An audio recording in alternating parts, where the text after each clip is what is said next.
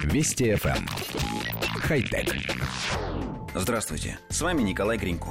Метрополитен столицы Чили, города Сантьяго, в скором времени станет первой транспортной системой, получающей основную часть необходимой энергии за счет Солнца – Чили является одним из самых солнечных мест на планете, и в стране активно развивается солнечная энергетика. В настоящее время в пустыне Атакама, примерно в 600-400 километрах от Сантьяго, идет строительство солнечной электростанции мощностью 100 мегаватт, от которой и будет питаться столичный метрополитен.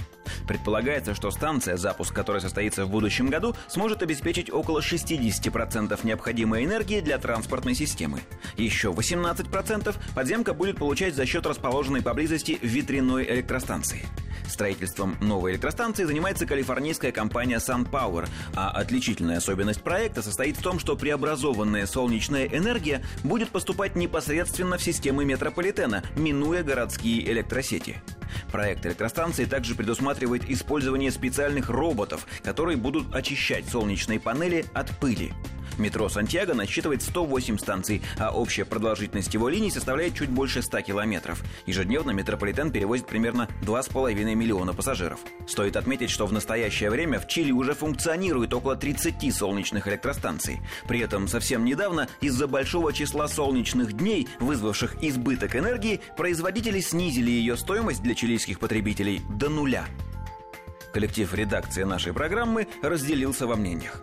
Одна половина считает, что опыт чилийцев может и должен быть перенесен на отечественную почву, а вторая убеждена в том, что это невозможно. Главный аргумент противников – разница в климате между Россией и Чили. Солнечных дней в году у нас намного меньше, чем у них – Однако оппоненты напоминают о размерах нашей страны и считают, что солнечные электростанции можно строить не в средней полосе, а южнее, там, где они будут работать на максимальной мощности.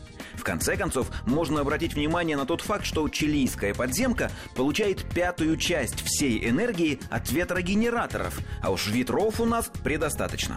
Может быть, когда-нибудь мы построим столько ветряков, что сможем стать мировым лидером в производстве электроэнергии таким способом.